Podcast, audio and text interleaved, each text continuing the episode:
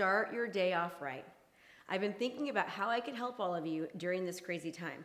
And I realized that one thing that got me through times of crisis in my life was actually my mindset.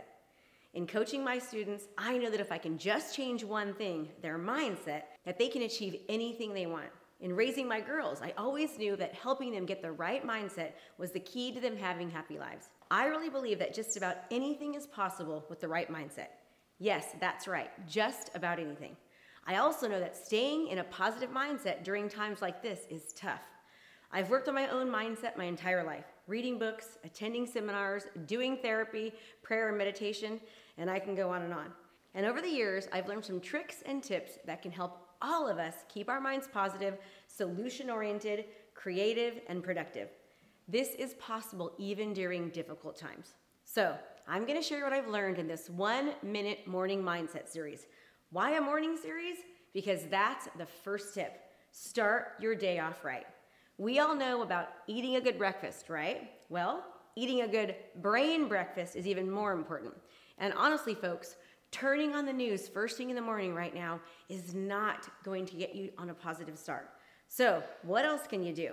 The bottom line is to start your day doing whatever makes you feel good, energized, and positive. I have a personal morning ritual that I teach all of my students, and these strategies and tips are what professionals like scientists, doctors, and very successful people do in their lives and teach.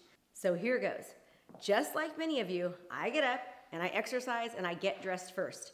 Even if you're stuck at home, getting dressed is still a really good idea. Then I sit down and I visualize the life that I want to live. I read my goals and my manifesto, which is about who I am and what my purpose is. Then I write down six things that I'm grateful for.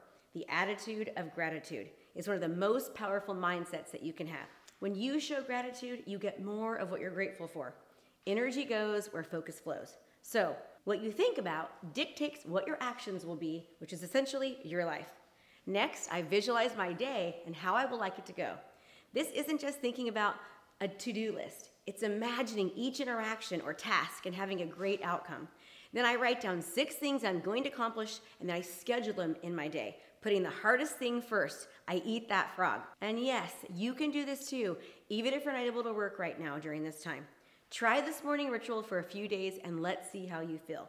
And feel free to comment your own suggestions of great morning rituals as well. And I've got some great news for you. I want to guide you through this trying time. So, we're offering our three clients in 30 day challenge for absolutely free. There's no gimmicks, it's free. You're going to get coached and trained and mentored with me and my staff personally over the next 20 days. We're going to work on mindset and tips and strategies to make sure you get through this trying time and are still able to reach clients and are still able to get your message out there attract more clients and make a difference in your community.